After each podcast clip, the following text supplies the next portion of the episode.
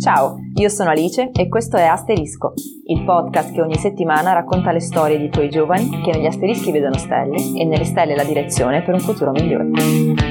Ciao a tutti, oggi sono venuti a trovarci Pietro Ienca e Luigi Chiurchi, rispettivamente 95 e 96.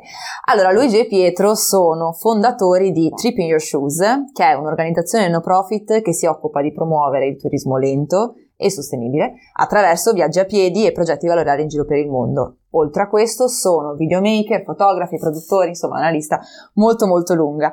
E diciamo che fare questo podcast, scrivere questo podcast o pensare è stato molto difficile perché come vi dicevo prima, inserire in una categoria è un attimino complicato. Certo. E quindi potremo. ci piace. Esatto. Voi quando abbiamo parlato mi avete detto che la parola chiave della vostra storia è cammino. Sì. Quindi Sì, partendo con il primo passo, eh, iniziate sta. a raccontarci un po' di Trip in Your Shoes, che è questa organizzazione che è nata nel 2014. Con che intento Sì. e che cos'è poi, come funziona? Ma allora, diciamo, parto io. eh. Vai, vai, Parte vai. Pietro. Parte, parte Pietro. E no, nel 2014 avevo questo sogno di raggiungere il ghiacciaio più a sud d'Europa, che era a rischio di estinzione, poi si è estinto, che è il ghiacciaio del Calderone in Abruzzo sul Gran Sasso. E niente, dal- volevo partire dalla Liguria e raggiungere questo ghiacciaio a piedi. E tutti mi prendevano per matto, tranne Luigi, che mi ha detto: No, vengo io con te. Ma eravate già amici? Sì, sì, ci Sì, conoscevamo. sì, sì. Era nel non gruppo- nel gruppo non c'era amici. l'amicizia che c'è No, adesso, vabbè, sicuramente lì si è consolidata in questo viaggio proprio. Esatto, e non ci davano per spacciati perché Luigi siamo molto diversi, e quindi ci davano per spacciati. In realtà un mese a piedi in tenda e siamo arrivati sul Gran Sasso in Abruzzo, una delle esperienze più importanti, credo, della nostra vita e che ha iniziato questo cammino e ho voluto utilizzare questa parola perché è stato un cammino in tutti i sensi e poi anche a livello diciamo proprio lavorativo e senza neanche saperlo siamo entrati in questo percorso. Sì, è stato tutto molto naturale. Esatto. E inizialmente abbiamo- no, in questo cammino iniziato, non esatto. facevamo neanche foto, 2014, video. quindi sì. giovanissimi, Sì, non, appena non- non c'era un'idea di foto, video, eccetera. Quindi Te avevi fatto la maturità, il viaggio della il viaggio della maturità. maturità, avevo 19 anni, lui 18, insomma, un viaggio della maturità. Rientriamo eh, sotto pressing eh, molteplice, apriamo un blog, Mhm. eh, non eravamo tanti dell'idea. Pressing molteplice in che senso? Diciamo che abbiamo avuto sollecitazioni da parte di persone che Sì. hanno visto quello che abbiamo fatto e detto dovreste raccontare questa storia. Inizialmente abbiamo fatto scrivendo, quindi senza foto, senza video, scriveva Pietro, Esatto. e poi pian piano Qualche foto, tempo, sì. Comunque i primi tre anni sono stati banalmente un blog di persone appassionate. Che Quindi un volevano- diciamo. Esatto, Sì, un sì, hobby a, a tu- a tutti tutti gli effetti. effetti. Io studiavo, lui lavorava. Eh, nel 2017 abbiamo deciso di passare al multimediale e di, di aprire definitivamente le pagine social, anche perché iniziava il fenomeno social. Quindi abbiamo aperto queste pagine social e abbiamo iniziato a utilizzare i droni per raccontare i viaggi a piedi. Il primo viaggio a piedi dove abbiamo portato il drone è stata la Sardegna, Sardegna. coast to coast, cioè, cioè da Calagonone a Capomanno, costa est, costa ovest. 180 km raccontati emozionanti, il bagno a Calagonone, due giorni dopo la neve Gene nevicata Eh, perché anche la Sardegna è una terra meraviglioso. incredibile, soprattutto gli interni. eh. L'interno, appunto, c'era questa idea di riprendere questo itinerario proposto da un, ar- da un archeologo fiorentino nel 1981, ritrovato su Neirone del 1981 e poi eh, abbandonato e mai seguito, quindi non esisteva questo itinerario. Io volevo vedere dopo così tanti E tu anni. l'hai scoperto per i fatti tuoi? Sì, io, io ho studiato geografia, io sono Ah, un ecco, geografo, ok. fin da bambino diciamo sono pass- Geografo, Sì, sì, una è parola una che roba non si sente strana, mai ma- Eh, adesso. non si sente Ce ne tanto. sono In Italia pochi. soprattutto poco rispetto a tanti altri paesi è bistrattata la Quindi al gioco delle capitali te le sai tutte. Ah, no, lo fa sempre, infatti. Eh, ce l'abbiamo fin qua, Sono- però gli piace. Tutti, tutti i miei compagni delle elementari, tutti i miei compagni delle elementari si ricordano di me come quello matto che No, è particolarissimo perché tra l'altro geografia si studia malissimo e pochissimo. Poco, cioè sì, io al liceo sì, un male, anno bravo. è No, in Italia molto male, infatti vabbè, non entriamo in questo tema che è molto, diciamo, mi fa, mi fa anche male.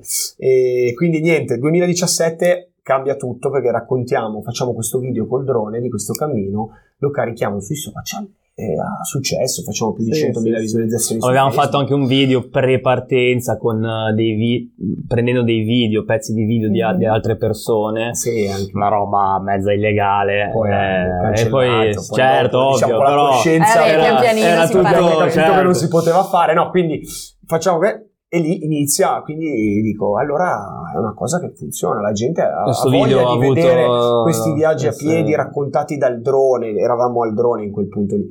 Allora dico, la cosa è nata così perché lui faceva musica Sì, sì. e quindi dico, vabbè, io faccio le riprese drone, poi tu le monti, sai fare musica, saprai fare un video, no? Diciamo, Cosa cambia, no?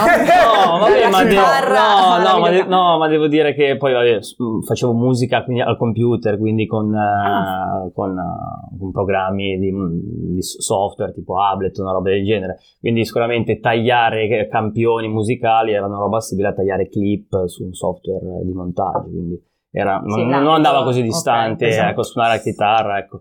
Però sì, sì, abbiamo iniziato così Vabbè, po' te, sostanzialmente. adesso lascio la parola, se no io sono No, quello che no, parla è vero. di più dei Sicuramente, certo. E poi dalla Sardegna, dalla Sardegna, sicuramente quel video ha avuto un sacco di eh, condivisioni ai tempi sui, sui vari, sui vari canali, soprattutto Forse avete Facebook. anche beccato il momento giusto, mi viene da dire. Anche? Sì, sì, era anche, assolutamente il momento sì. giusto. Io avevo studiato, non c'era nessuno che parlava di cammini in quel momento, soprattutto con il drone. E quindi Siamo stati detto, veramente i primi E anche usare il social drone. mi verrebbe da dire, forse avete beccato il momento giusto, in cui si stavano, Ma- stavano facendo il boom, ma si forse non come oggi. partire prima. Sì, Ah, adesso- beh, io ho 2017. avuto i social tardissimo, Instagram soprattutto, ma veramente Sì, no. Comunque è un buon momento, diciamo, un buon momento, siamo partiti in un buon momento, è passato quello, lì, sì. è stato un anno dal 2017 al 2018 dove Lavoravamo ancora, c'era, perché quell'anno diciamo, lì... eh, si è preso coscienza del fatto che potesse in qualche modo diventare un lavoro. Io Sì, stavo studiando sì. come... Pietro, diciamo- te lavoravi in regione, Sì, avevo A quei un tempi- Eh, universitario. quindi voi fino, cioè, fino al Nell'agenzia del 2019 non è- Nell'agenzia- Sì, sì, eh, no, vabbè, No, un no, po' no, no, prima, 2018, 2018, avete 2018. mollato le Sì, vostre sì, ricerche. 2017 avevamo fatto 2018 questo- eh, prendiamo il primo progetto sul quale ci avevo lavorato già dal 2017, ho lavorato ai fianchi, che è un progetto con un parco nazionale. Noi inizialmente abbiamo detto vogliamo lavorare con i parchi, parchi nazionali, nazionali. le aree protette, insomma, Parco Nazionale d'Aspromonte in Calabria. Ci fa il primo affidamento, io oltre a studiare lavoricchiavo, ho detto a Luigi basta, Sì. molla tutto perché ci facevo il muratore eh, quei tempi, quindi abbiamo deciso tutte e due di, lascia- di lasciare, Sì, di eh, lasciare di lasciare i lavori, e, lavori. e buttarci su questa cosa che inizialmente ave- tutti, anche i genitori, ci dicevano cosa fate, Eh, pian piano ha preso un po' forma anche con questa cosa, con Eh, questi lavori dei parchi dai, nazionali. cazzo, è la cazzo famiglia pensi come di fare con i video? No, le parolacce Eh. non poi le No. mettiamo. Eh. E- Quindi c'è sta- cioè, è stato ovviamente il risultato di un processo, ma Sì, c'è un momento naturale. in cui vi siete seduti al tavolo, vi siete guardati negli occhi e avete detto facciamolo, Sì, questo o uno dei qua. due ha avuto l'epifani, cioè tu hai avuto Allora, l'epifani e hai detto diciamo a Luigi che molla tutto Siamo, siamo in questa. Io non me lo ricordo capire- questo momento, tu te lo ricordi? Sì, sì, me lo Che ci ricordo. siamo chiamati, No, no, ho ti ho visti- chiamato io che ho eh. preso il progetto. Perché Ah, vabbè, ah, devi, devi- progetto, devi- no, no, certo. per, per No, farti capire, per far capire anche chi ci guarda.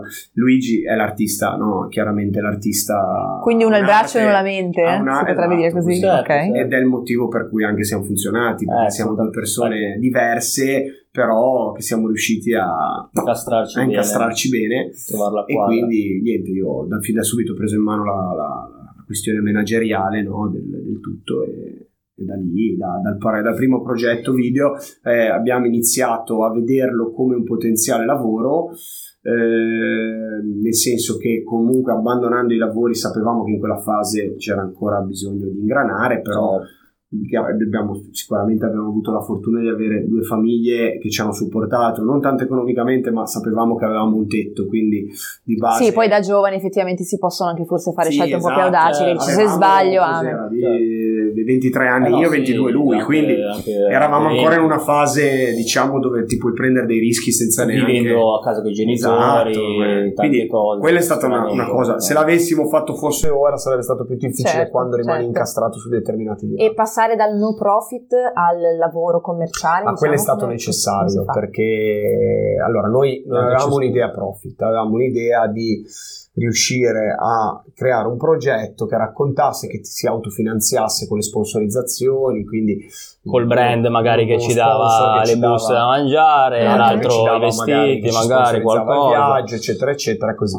All'inizio è stato così, poi a un certo punto la qualità di- della, della produzione video e del lavoro è, Sì, è è andata pian piano oltre, è aumentata, andata oltre quelli che erano gli obiettivi di Triple Shoes e quindi sono arrivati i clienti.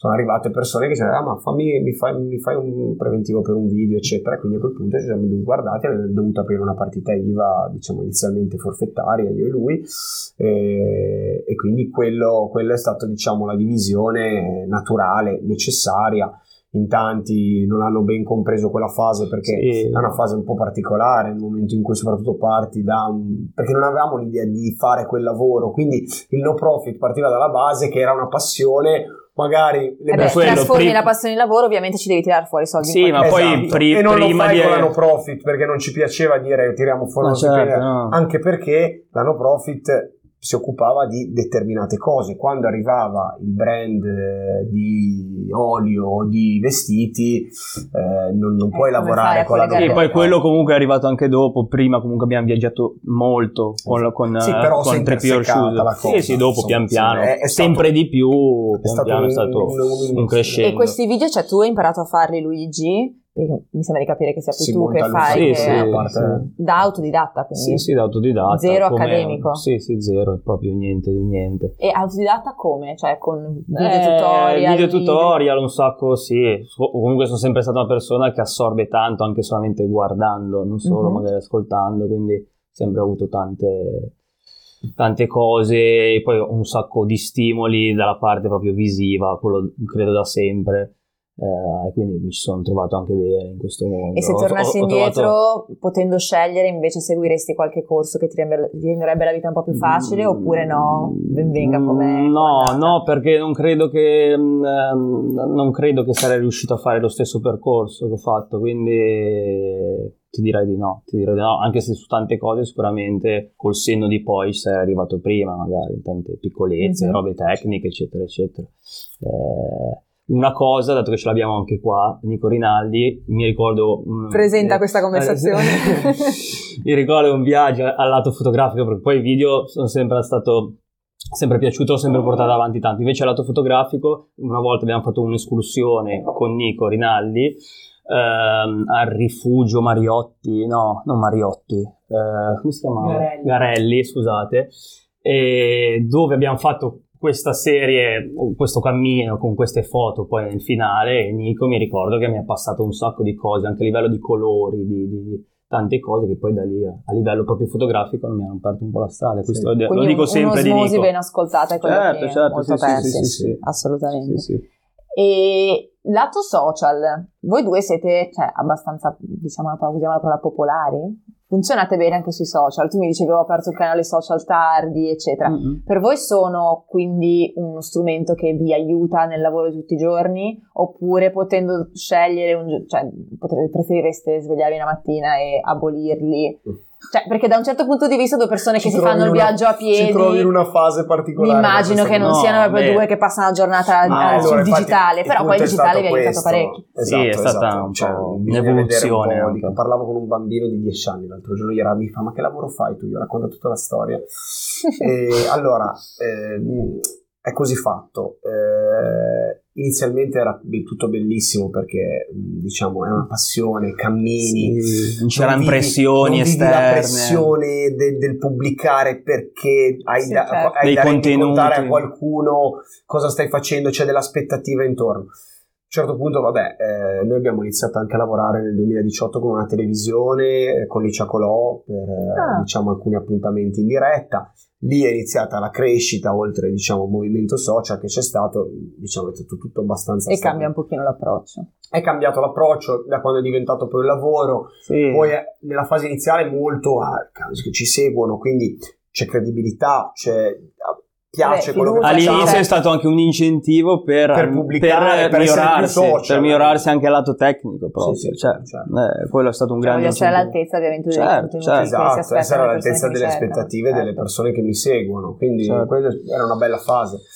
poi devo dire la verità insomma i social sono un mezzo molto interessante che ci hanno permesso di arrivare in parecchi paesi del mondo, poi magari ti parleremo di qualche viaggio. Eh, però comunque oggi vediamo i social, infatti in tanti anche ci chiedono non sfruttate i vostri numeri, lui ha quasi 200.000 persone che lo seguono, potrebbe vendere dei post come fanno in tanti. Sì, no, e questo, ma anche, anche, Anche cioè, io, anche vabbè, Pietro, non, l'abbia- non l'abbiamo mai... rispetto a lui Sì, Mhm. un'ottantina ma ma non l'abbiamo non mai l'abbiamo fatto... mai Eh, ma infatti perché me ne sono accorta anche io guardando, non. E- abbiamo e- mai impostato il social network come lo strumento di monetizzazione quindi Più questo ci come ha un aiutato ad portfolio. essere veri Mhm. più come un portfolio bello. di prodotti che, che realizzavamo, di emozioni che vivevamo, tutto questo, però abbiamo avuto la fortuna, perché tanti non se lo possono permettere, quindi fanno- diventano un fenomeno social, non hanno altri strumenti.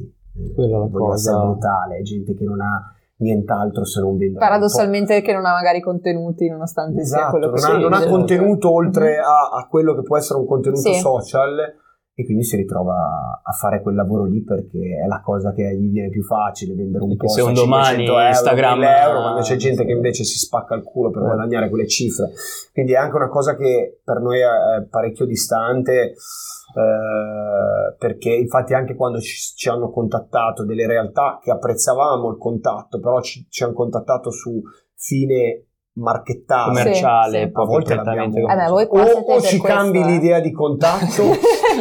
o ci cambi l'idea di contatto quindi ci cambi la- il tuo approccio alla- alla- all'azione che Certo. vuoi eh, raccontare attraverso noi quindi una narrativa seria se no Sì, noi no. non siamo qua per fare delle marchette Mm, raramente l'abbiamo fatte e le poche volte che l'abbiamo fatte ci siamo pentiti Sì, sì.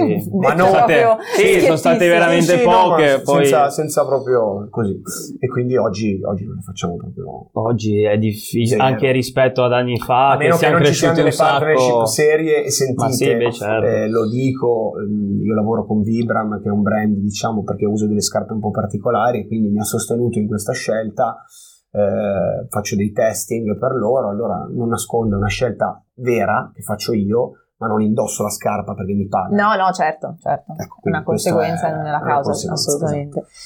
Avete citato i vostri viaggi. Apriamo questa parentesi bellissima. Quale? Perché voi viaggiate tantissimo. Quanti viaggi più o meno fate all'anno? Poi vabbè c'è stato in mezzo anche il Covid che immagino Sì, abbia un po'... beh, è difficile No, darti un numero, sì, eh. non saprei, non me la so mai sono posta. anni tipo il Però- 2019 che è stato un anno pieno di viaggi probabilmente Sì, fatto sì, forse di- l'anno di in cui abbiamo 15 viaggiato di più. grossi, importanti quindi siamo stati più fuori che a casa Eh, C'è stato- 2020 sì, è cioè- stato un anno che era partito molto forte continuava la scia del Sì, 2019 ci siamo ritrovati proprio a tornare in tempo dall'Arabia Saudita appena arrivato il Covid due giorni dopo Abbiamo tutto. fatto questo viaggio che eravamo alle Faro, alle isole Sì, Faro, e poi da- Faro. direttamente da lì siamo andati in Arabia in Saudita, Arabia Saudita. e per un progetto Quella è la seconda volta che ci siamo stati. scusami, direttamente da lì. dalle Faro, Direttamente sì. dalle E con Faro. che bagaglio? Cioè mi viene da dire che c'è, Eh, c'è avevamo- un clima un attimino sì, diverso. sì, Sì, esatto. avevamo il bagaglio diviso in due. Sì, sì, un bagaglio Questa- quella è stata- un, sì. bag- Eh, un bagaglio cioè. nordico. Quella, quella è stata la seconda volta che siamo stati in Arabia Saudita perché la prima volta che siamo stati era credo un anno prima, Sì, dove abbiamo No, fatto, sì sì un anno prima, 18, sì, sì. un anno prima dove abbiamo Anche fatto 18. tutto Rubalcali a piedi, quindi il deserto di sabbia più grosso al mondo, eh, un mese in cammello, senza doccia, senza social, senza telefono, Senza non prende Un niente. mese. Un mese e quella è stata un'esperienza forte, Sì, sicuramente sotto tantissimi No, beh, aspetti. possiamo parlarti un po' dell'Arabia Saudita, che è un paese molto uscita. particolare, che sta... Innanzitutto perché siete andati in Arabia Saudita? Perché... Se l'avete scelto voi, No, no, no, no, no, no, ci hanno Eravamo alle Canarie, Sì. eh, in particolare nell'isola di La Palma, Ah, dove consiglio di andare a bellissima. fare un cammino bel- bellissimo che si chiama Ma in generale, sì, G, G30, no, G, G30, GR101 se non erro, ma G30 è quello potete vedere sul sito Tripilio Shoes. È un itinerario che eh, attraversa tutta l'isola di La Palma, un'isola ancora molto selvaggia. Eh, Sì, direi anche abbastanza sconosciuta. Sì, sì, Sì, tra, sì, le, tra- sì, tra- tra le tante isole delle Canarie, appunto, è una delle più sconosciute. che fa tutta la cresta di questo vecchio vulcano, Sì, la caldera, la bellissima. caldera, caldera del Tal- Talburiente. Ah, è famosa adesso perché Eh beh, ha fatto quell'eruzione, l'ultima eruzione fa, che si è forse. sentita appunto alle Canarie, Mhm. eh, che diciamo è stata abbastanza lunga. E niente, eravamo lì, ci contattano su Instagram, quindi diciamo, parliamo Sì, sì. diciamo dei social. sempre Diamo a Cesare quel che No, dice. esatto, perché Diamo lo dico, no, Certo, noi diamo abbiamo ricevuto attraverso i social delle opportunità nella vita importanti, quindi non ci si Sì, può sì, beh, certo, e quindi niente, eravamo lì, arriva questo messaggio da un contatto libanese che avevo, mi dice guarda ti stanno cercando perché vogliono portarti in Arabia Saudita un mese. E Che poi lui, meraviglia. ma no, ma un mese prima guardavamo di sto ragazzo in Arabia Saudita. Avevamo visto questo posto incredibile, Mandai non è- Sala, sì, sì, che vabbè è un Sala, posto, bello, bello nel nord dell'Arabia. Saudita e dicono, "Ah, ma noi non ci andremo mai in Arabia Saudita. Un mese dopo ci arriva proprio. E cosa succede? Che però noi avevamo un'intervista con Licia Colò a Roma, quindi rientriamo dalle Canarie un giorno... Licia Colò, Arabia Saudita. Esatto, rientriamo dalle. Canarie, facciamo sta roba a Roma e da Roma prendiamo il volo e andiamo a Sì. Riyadh, poi da Riyadh 20-30 ore di macchina, Sì, 27 ore la prima macchina. volta che siamo andati c'erano ancora i visti chiusi, non è come adesso che puoi andare da un giorno all'altro in Arabia Saudita.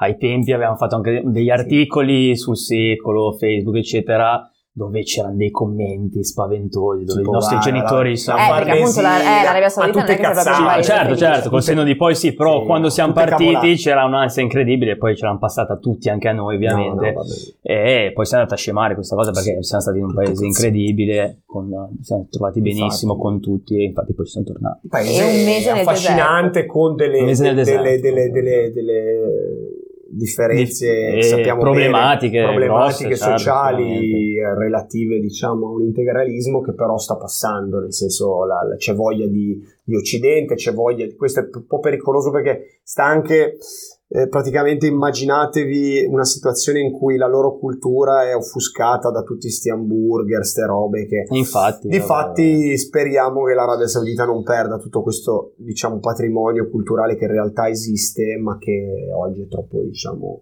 nascosto.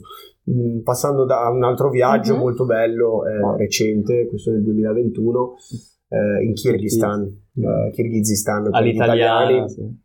È un paese dell'Asia centrale, eh, sembra una parolaccia ma non lo è. Nel gruppo In tanti- mh, nel gruppo uzbeki, esatto, sì, Kazakistan... Sì, sotto il Kazakistan, a confine con la Cina, eh, a confine col Tagikistan. Poi c'è il geografo che E- ti mappa... Tien- ti faccio vedere la mappa muta, amici. Tien Shan, Tien Shan Mountains, quindi queste montagne Sì, che arrivano fino ai 6.000-7.000 metri, anche alcuni picchi, eh, delle piccole Himalaya in un certo senso.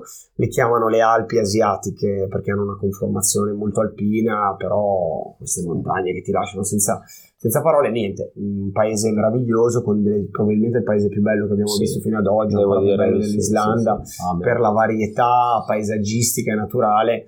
Che è un paese in cui turismo pochissimo. Poco, Pochissimo, poco pochissimo. ancora, perché anche i servizi non sono ottimali, cioè devi avere comunque una guida che ti fa fare un percorso di un certo tipo. I spostamenti sono difficilissimi anche per colpa delle strade, eh, sono tante problemi. Insomma, Ma voi avevate persone che viaggiavano con voi? Noi lavoravamo per un'agenzia che è la- l'agenzia turistica più grande del Kirghizistan e, E eh, come va trovato voi? su? Instagram. Su Instagram. Sempre su Sì, sì, incredibile.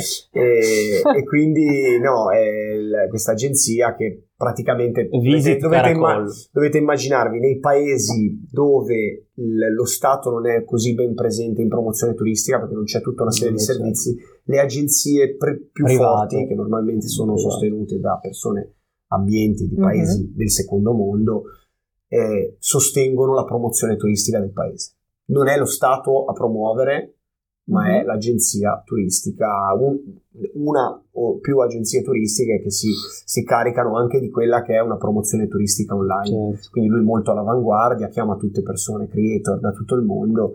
E quanto tempo ci siete stati qua? 20 giorni. Infatti, sì, 19 giorni. Sì, sì, C'è qualche aneddoto da raccontare, qualche avventura particolare che vi è successa? Beh Qualche- sì, siamo entrati in Cina illegalmente. Sì, anche Ah, questo. oddio, sì, cioè? veramente Sì, perché siamo stati in un'area praticamente visitata da 20-30 persone l'anno, che è un'area di confine con una storia molto particolare perché si narra che questo territorio, un tempo kirghizzo di confine con la, con la- con la- con la Cina, sia stato perso da, da uno dei, dei figli dei primi, degli anni 90, quando si è dis- dissolta l'URSS, eh, uno dell'Unione Sovietica, uno dei figli del primo dei primi presidenti del Kirghizistan ha perso in un casino cinese una somma Questa parte... incredibile. No, no, ha perso i soldi, ha perso una Eh somma sì, però incredibile. dopo... Per riprendere questi soldi a- si narra, è una cosa diciamo insabbiata, Sì, si narra che questo territorio sia stato diciamo dato alla Cina. E quindi ci siamo ritrovati in quest'area di confine dove ci vogliono dei permessi tra l'altro particolari per entrare e dove per un tot di chilometri non c'è strada se non in Cina, Sì, sì. dove in teoria non si potrebbe scendere dalla macchina perché in Cina è molto strict se non hai un visa. Ma Non- io ho un'amica non avevamo, non avevamo visto. Eh, io ho un'amica che ha lavorato per un um, tour operator che faceva visti con la Cina, cioè fare il visto per la Cina era una tragedia. Eh, noi siamo e ti entrati chiedono in che Cina lavoro senza fanno i tuoi genitori, delle cose assurde. Voi Noi siamo entrati in Cina senza visto in questo territorio di confine molto particolare. Comunque, Sì, il nulla tutto- più totale, c'è- c'è eh. per, per dire anche perché C'era un capitello. Ma siete no? entrati c'è un vlog, c'è un vlog su questa roba. se Certo, volete sì, sì, vederlo sì, su YouTube, YouTube. c'è un vlog Certo. eh, molto interessante. Ma no, quindi non volevate entrare in Cina o? Eh, no, Eh, eravamo costretti qua. anche, eravamo Ah, costretti. C'è, eh, c'è un fiume che divide, che divide questi due paesi, Kirghizistan e Cina. Noi la strada era sul fiume, A un certo c'è il punto. ponte che va di là e per una decina di chilometri sei in Cina dall'altro lato del fiume quindi vabbè insomma una cosa più Dieci ah, mi- cinque per minuti in fanatici Cina, di sì. geopolitica però No, diciamo, beh, no, benissimo. non si potrebbe scendere dalla macchina, ma è un luogo, non ci passano neanche i kirghizi. Infatti, noi siamo stati i primi, eravamo andati a i primi di giugno, Sì, i, primi, infatti, i infatti. primi a passare dell'anno. Dell'anno. Abbiamo fatto dei passaggi nella neve. con Primi questo- dell'anno di tutto lo Stato che passava Sì, sì, sì, passavamo di lì. Ma no, ci passa pochissima gente, è un'area dove non ci sono abitanti, sei a 3.500, Sì, 4.000. abbiamo dormito a metri di 4.000 metri, ci siamo svegliati che c'era, dalla tenda che c'era una quantità di neve incredibile, Sì, sì, abbiamo dovuto aspettare il giorno dopo per far sì che il fiume che andavamo a attraversare con la macchina abbassasse, abbassasse la- gli orari. sai. e se vai alla mattina presto è più basso e più Non avete mai più l'ansia che possa succedere qualcosa, di rimanere bloccati? Ma più che l'ansia, la Eh, speranza. Sì. Ah, bravo, No, bella risposta. Così rimani nel nulla senza tutta sta... No, No, anche il Kirghizistan no, dai, cioè, in quel cammino il primo che c'è stato ci siamo persi una volta io e Pietro, io sono andato avanti. Eh, nel 2014. Sì, c'è stato- No. c'era un bivio, io sono andato avanti per Ma la di strada. ce n'è sì, tanti, ce n'è non possiamo pieno. neanche Poi lui si è accorto che io avevo sbagliato strada perché nel- quando cammini lunghe tratte, il- quello che sta davanti prende le Tutte le ragnatele. ragnatele in faccia. prende. Quindi lui si è accorto che c'erano le ragnatele quando ci doveva essere io davanti e ha detto no, Oddio. non c'è. Io lo aspettavo perché poi dopo un po' mi sono fermato che cazzo, è? dov'è, dov'è, dov'è? E... e niente, poi pian piano ci siamo ricongiunti perché tutti e due abbiamo capito, però quella è stata venuta in mente. Sì. Però tante ci sono No, stati, ce ne dai. tanti. Che- Sono riuscito, e l'abbiamo raccontato anche in un altro podcast, sono riuscito nel deserto Ah, in Arabia. Saudita a schiacciare una defecazione umana. Per essere- Nel Cioè, nel deserto deserto Rubalcani, che del- che era la, diciamo, una defecazione di un autista. che Defecazione di un Sì, autista. no, no, per De- dietro l'unico cespuglio perché c'è, sono- c'è qualche Al- cespuglietto nel deserto non è così arido Sì, come la sì. gente crede ci sono questi Sì. qualche forma sì. vegetale piccolina. insomma. e lui è andato anche lui a depositare però ho trovato chi ha depositato prima di lui Del piede. con, la vi- con le Con vibram che. E lì avrei pensato quanto è piccolo il mondo. no? quanto è piccolo sto No, deserto. proprio nel deserto doveva succedere una cosa Ma invece, recentemente, cambiando un po' tipologia di viaggio, siete stati in Ucraina, vero? sì, Sì. Quanto sì, tempo fa, mese e com'è andata? Sì. e come mai ci siete andati? Nel senso, sappiamo tutti ovviamente la ragione principale, ma se vi ha chiamato qualcuno, se Sì, siete sì, no, Sì, sì. eh, stiamo, vabbè, faccio un piccolo Sì, sì. incipit. Quest'estate ho conosciuto una persona che ci ha ass- assorbiti parecchio e sono- siamo felici di essere stati assorbiti. Questa persona è un imprenditore di adozione genovese, proprietario, ex proprietario di Almonature, un Mhm. brand di pet food che dal 2018 non è più di sua proprietà perché lui l'ha donato alla biodiversità, ha donato l'azienda alla biodiversità. Che è un po' come ha Fatto fatto... Patoga- Esatto, che l'ha fatto sì. quattro anni prima e su legislazione italiana, quindi senza agevolazioni fiscali, ma con eh, Mm. anzi una diciamo tassazione sulla donazione, quindi una persona che ha rinunciato a- anche a una potenziale vendita, quindi diciamo a Si fare può dire un filantropo? Mm, Non gli piace essere definito così perché Mm. lui facendo questo mm, non, eh, non è che ha fatto una, ha creato un modello economico che lui ha chiamato reintegration economy. Eh, noi estraiamo qualsiasi attività umana oggi estrae capitale naturale, quindi ha un impatto Certo, sull'ambiente, impatto. qualsiasi. Non esiste una- una- un'attività umana che non abbia un impatto Qualsiasi. e che non, non- non- non estraga da capitale naturale. Quindi lui dice: Io non voglio trovare delle, diciamo, delle, delle- de- una soluzione che non è una soluzione perché il modello di lavoro, il modello economico è difficile alterarlo. Quindi dobbiamo mantenere lo stesso modello di lavoro, quindi nobilitare attraverso il lavoro la reintegrazione del 100% dei profitti nella biodiversità. Quindi noi togliamo capitale naturale, lo reintegriamo con tutti i profitti attraverso progetti Ok. di tutela della biodiversità. E da questo come si arriva al vostro viaggio? Come si arriva in Ucraina? Ti racconto. No, quindi stiamo lavorando per Almonature, stretto contatto con Almonature e Fondazione Capellino, che è la proprietaria, è la proprietaria di Ok, di Almonature. ah, ok, ok. E abbiamo, siamo andati a trovare come gesto di solidarietà e come anche supporto fisico, perché abbiamo accompagnato questo tir pieno di cibo per cani e gatti eh, in Ucraina a trovare un italiano che è eh, diciamo abbastanza famoso, si chiama Andrea Cisternino, una persona fantastica che durante appunto è uscita diciamo la notizia si è diventato parecchio famoso perché durante Mhm. i primi bombardamenti lui si trovava molto vicino a Kiev la Farnesina voleva riportarlo in Italia e lui ha detto no venivano a No, prenderlo qua. con operazione speciale con l'elicottero ha detto no Lui gestisce se questo non rifugio. prendete me e tutti gli altri Sì, 450 sì, animali io non me ne vado di Lui gestisce un rifugio che ha qualsiasi tipo di Rifugio animale, Italia cane, a KG2 si chiama. gatto, pecore, capre. Quindi animali di ogni tipo. Sì. tu devi immaginare che scelta, l'Ucraina prima del- degli europei aveva fatto una campagna di eliminazione dei cani C'erano randaci questi dog hunter. gli europei del 2012 del calcio Sì. e lui è andato lì per salvare questi cani no? e da lì poi adesso è riuscito diciamo, anche a far cambiare le leggi all'interno dell'Ucraina per la tutela degli animali, una persona fantastica. Quindi niente, noi al- come Almonatura abbiamo accompagnato, Accompagnato. questo tir pieno di crocchette come s- s- Ma che bella di solidarietà. Sì, no, è veramente Bella, forte, più che sì, altro. Forte, bello la volontà, diamo a Cesare quel che è di Cesare, di Pier Giovanni Capellino, appunto l'ex presidente di, presidente presidente. di Almonature, ex proprietario, perché è ora di proprietà della biodiversità, e quindi stiamo lavorando a stretto contatto con lui, difatti...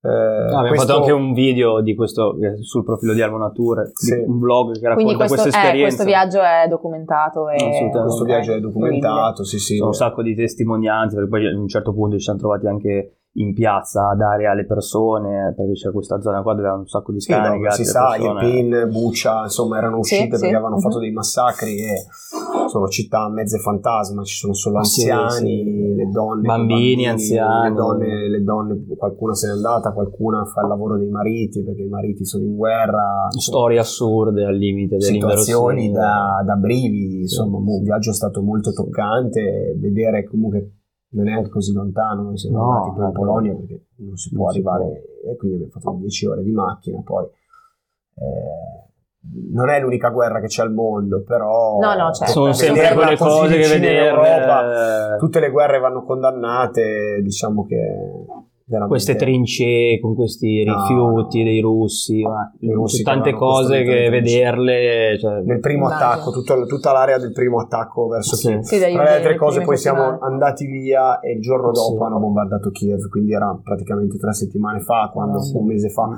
quando poi adesso insomma ci sono di nuovo forti, di nuovo forti tensioni. Ci sono anche, anche quando eravamo lì nel Donbass, comunque missili ogni giorno a quantità incredibili, quindi anche lì. Quindi insomma voi fate viaggi di qualunque tipo. Cioè, alla fine siete riusciti a fare Sì, un po' non- avventura è la non, parola andiamo- chiave, però non, ecco, faccia- cioè, non abbiamo mai fatto un viaggio Ah, no, in certo. discoteca. A Londra, no, non no. facciamo i No, viaggi. non abbiamo mai fatto un viaggio del genere. quindi Pizza, fine- Mykonos, quelli lì no. Ma- Ma Eh, curiosità mia, quindi- quando mh, fate questo tipo di viaggi avete traduttori, interpreti che girano con voi? Oppure come comunicate? Mm, no, Cioè tipo no. in eh, Io, Tur- vabbè. eh, TG? Ah, in Kirghizistan no, c'era una No, persona sì, che sì, parlava, c'era. la guida Ok. che Ma parlava anche, inglese. vabbè. E in Ucraina? In Ucraina Ah, c'era c'era una ragazza. Una, ragazza che, Ah, sì, ok, sì, sì. quindi avete Dipende dai luoghi Sì, comunque, sì. vabbè. Inizialmente facevamo tutto Ce la noi, poi- capiamo, poi io vabbè, Sì. parlo inglese, Eh. spagnolo, un po' di francese, quindi diciamo nel- nella maggior parte dei casi È un geografo multilingue. parzialmente si può fare di più secondo me. Beh, però, diciamo, non- non- Per concludere questa bellissima chiacchierata, ritorniamo qui, cioè a Genova. Nel senso che, come vi dicevo, mh, nella nostra chiacchierata prima del podcast, ci sono due cose che forse accomunano tutti i vostri viaggi, a parte forse sì, il senso dell'avventura, beh, declinato in diversi modi, e sono sicuramente la macchina fotografica, o comunque insomma la, Sì, sì, vabbè, il raccontare. il raccontare, esatto, la narrazione di quello che vivete, vedete con i vostri occhi. E un altro, secondo me, aspetto molto bello è il fatto che ogni viaggio torna sempre qui, a Genova. Certo. E questa è una cosa ovviamente che poi ci rende anche fieri, perché a quanto pare mh, siete genovesi di nascita, ma anche genovesi d'anima che scegliete questa città tutti i giorni. Ligure io. Ligure, pardonne. e la domanda è, siete a Genova per vostra scelta? Avete mai pensato di andarvene? Cosa, come, come ci si sente ad abbandonare casa così spesso e poi a, a farci ritorno? Benissimo, dal momento che ci torni sempre, benissimo. Il problema può essere dal momento che non torni a Genova. Quello. Io a Genova, ma anche Pietro, in generale nella Liguria, ci, ci troviamo da sempre un potenziale incredibile, l'amiamo proprio in tutte le sue eh, Sfaccettature. sfaccettature, eh, almeno io personalmente. Sì, sì, no. Quindi eh, non me ne andrei mai da Genova, un sacco di gente ci ha, ci ha detto venite su a Milano che trovate quello, trovate Mille l'oro, lavori. trovate Eh no, infatti, Il merlino comunque d'oro. Soprattutto se lavori Il punto con... è quello, è capire Io- anche come imposti la vita. Vedi, noi non abbiamo mai cercato i soldi. No, Nel senso, quello che noi abbiamo fatto non l'abbiamo fatto per business, ma poi è arrivato, diciamo, eh, invece oggi c'è la tendenza, diciamo, anche a studiare perché quello ti porta un lavoro. Io non ho fatto geografia, mia madre voleva che studiassi all'università, non volevo studiare, volevo lavorare. Ho detto, io studio, però studio geografia. Non mi, dice- non mi dite niente.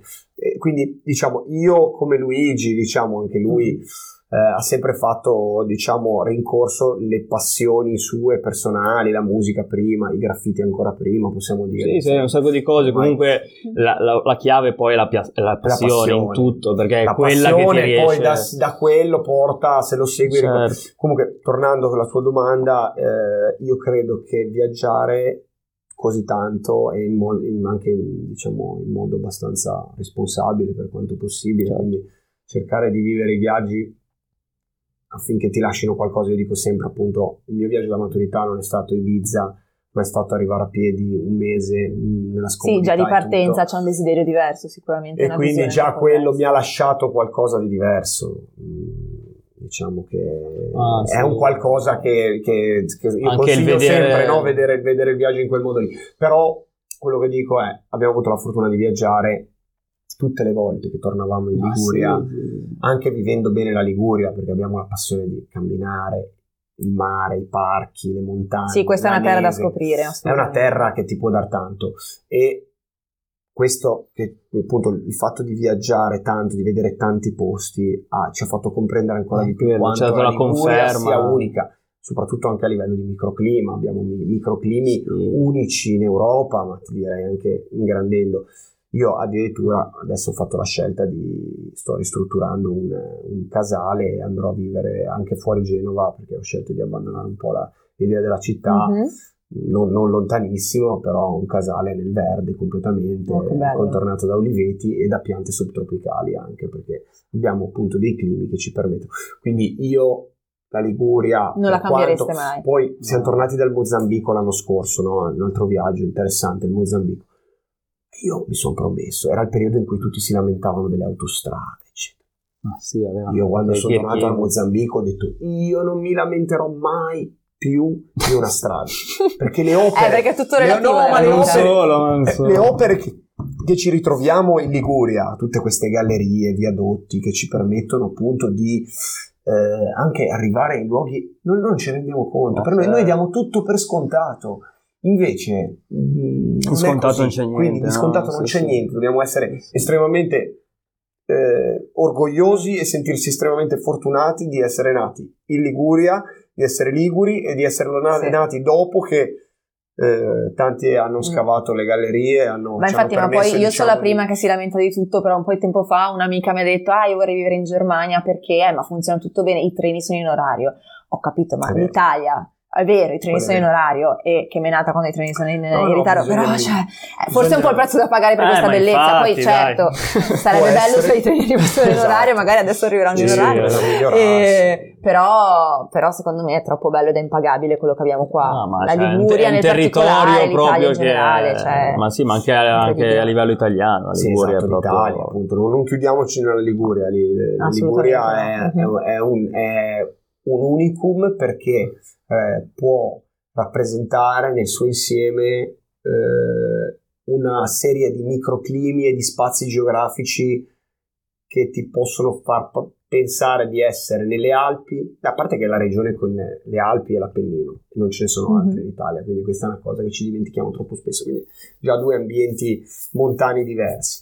Poi ci sono degli ambienti marini estremamente unici, con dei microclimi e delle, delle, delle peculiarità dal ponente al levante uniche. Quindi la Liguria è, secondo me, vabbè, sulla Liguria siamo andati. Vabbè, giustamente, giusto, giusto. Ci mettiamo sotto una canzoncina d'amore. Senese, magari. Quindi alla, dom- alla domanda: vi capita mai di svegliarvi e desiderare una vita più lineare? Voi rispondete no. Eh, ma dipende anche questo, dipende cosa intendi per lineare. Cioè, non cambierei nulla. Eh, manco io, sicuramente più, andare, andando avanti nel tempo, anche con passioni nuove che entrano, tipo quella della, dell'agricoltura, di coltivare ah, qualsiasi sì, cosa. Certo. Io da, da, un po' di tempo mi sono preso delle galline, ho 5 galline, eh, produco pomodori antichi e non roba normale, roba ecco. strana. Quindi questo, questa è una cosa che sicuramente che ti richiede più costanza, linea certo. e costanza, mm-hmm. anche se per adesso sta andando bene. Chiaro è che Ah sì, sì poi magari un giorno abbiamo, vi fermerete, no, però eh, insomma, ma infatti comunque assolutamente questa cioè... è una cosa che abbiamo sviluppato anche grazie a un percorso anche lavorativo perché Vabbè, ma certo, alcune certo. conoscenze attraverso Slow Food slow, abbiamo lavorato tanto con Slow Food quindi cliente, anche quello eh, ci ha permesso di, di, di entrare in, in, un'ottica di sensibilità verso la natura il, proprio il contatto con la terra certo capire da, da dove sì, poi direi che slow food, dal, terra dal, madre, tutto quello, sì, cioè, esatto, benissimo. Esatto, sì, sì, è così. Benissimo, allora chiudiamo la puntata, questa puntata stupenda, in cui io ho parlato un po' poco, ma era bellissimo ascoltare voi, perché quindi, cioè, vi ho lasciato Vuol parlare. Dire che siamo perché... funzionati, no? Perfetti, infatti siete dei young. Pinco Panco e Panco Pinco, insomma, qualsiasi coppia sia funziona benissimo. Allora, l'obiettivo di Asterisco, che è il podcast prodotto dall'associazione Visionary in collaborazione con Cop Liguria, è quello di dare voce a ragazzi che, come voi, noi reputiamo essere visionari. Eh, visionari, cioè che hanno una visione che va oltre i limiti. Se parliamo di confini, direi che nel vostro caso eh, attraversarli è la regola. E quindi vi chiedo se secondo voi eh, lo siete effettivamente visionari e soprattutto che cosa significa eh, secondo voi esserlo. E qua ci mettiamo un'altra musichetta. Vai, no, no, no. Lascia parlare un po' lui. Ma no, vabbè, io, io sicuramente non, non sento di, di, dire che sono una persona visionaria, lo lascio semmai dire agli altri, questo è sempre stata anche la, mis- la mia visione in tutto, quindi su, su questo sono abbastanza... Sì, è, sono... Il più, è, il più, umile dei due. E... un ragazzo modesto che coltiva le sue galline. Bello, questo mi piace. E quindi no, non mi sento un visionario. Eh, quell'altra domanda qual era? Allora non deve stare nel podcast. No, no, no, no, guarda, cioè, abbiamo, abbiamo avuto risposte di ogni tipo, non esistono i visionari, sì. esistono mai non no, lo so. No, esistono, esistono, ma non sta mai al visionario dire che... Certo, infatti è una risposta, cioè assolutamente anche questa è, è una bellissima risposta. Potremmo chiuderla domanda, qua o vuoi rispondere La prima domanda era Sì, era la seconda, seconda lo sono perso. Che cosa significa per voi essere visionari? Se avete una visione di questa cosa, giusto per fare un giochino di parole. E... Beh, io, io... Un visionario l'abbiamo incontrato, è eh, Pier Giovanni, Cappellino, Cappellino, questo riteniamo tutti e due che sia un grandissimo visionario. Sì. Ecco, lui, lui, è un visionario perché è un avanguardista, un pioniere. Noi abbiamo fatto poco per reputarci visionari. Assolutamente. Sicuramente abbiamo avuto una visione nel pensare eh, che diciamo il, il, cammino potesse essere interessante a livello multimediale certo, certo, abbiamo certo. avuto visioni nel, nel, qualche visione l'abbiamo avuta sì, sì. è innegabile almeno mi sento di dirlo mm, spero no, di non mancare noi di, sì, quindi, di, certo, certo. Quindi, però è bello che abbiate citato un'altra persona sì, come Giovanni Capellino è il più grande visionario che abbiamo incontrato sì, ad oggi ad oggi lui è, sì, ed è l'emblema diciamo un visionario è una persona che al, dal mio punto di vista eh, riesce ad andare oltre l'umano, perché oggi siamo troppo antropocentrici, dobbiamo rimettere in ah, discussione ah, l'umano rispetto a tutte le altre specie esistenti nel mondo. Quindi per me l'emblema di visionario è lui perché ha, ha, è riuscito ad arrivare, ad arrivare a, a, a, questa applicazione anche su un modello economico, che è la cosa più difficile, che a parole è sempre certo, più bravo. Certo. Eh, quindi lì è un percorso, ha lanciato una strada, spero che oltre a Patagonia altri lo seguiranno, altri imprenditori visionari, perché anche lui, anche Ivo Sciuinare è un, è un imprenditore visionario, non si può negare. E quindi Benissimo. chiudiamo con ragazzi. questa speranza. sì, grazie di averci fatto capire che il centro è soltanto un punto di vista. Vi ringraziamo e grazie di aver condiviso un pezzettino del vostro cammino con questa Grazie a te. puntata e col Grazie a vostro racconto. Grazie a. Ciao a tutti. Grazie. Asterisco è realizzato presso il Centro regionale di orientamento ai consumi COP Liguria, sede delle attività didattiche della cooperativa. Il podcast è reso possibile grazie al sostegno di COP Liguria e al lavoro dei volontari di Visionary Movement. Il montaggio e l'editing sono a cura di Matteo Valenti. Per saperne di più, visita il sito orgvisionary.com e unisciti al lab territoriale più vicino a te. Per info e domande sulla puntata appena ascoltata, scrivici su Instagram o all'indirizzo mail genova-orgvisionary.com.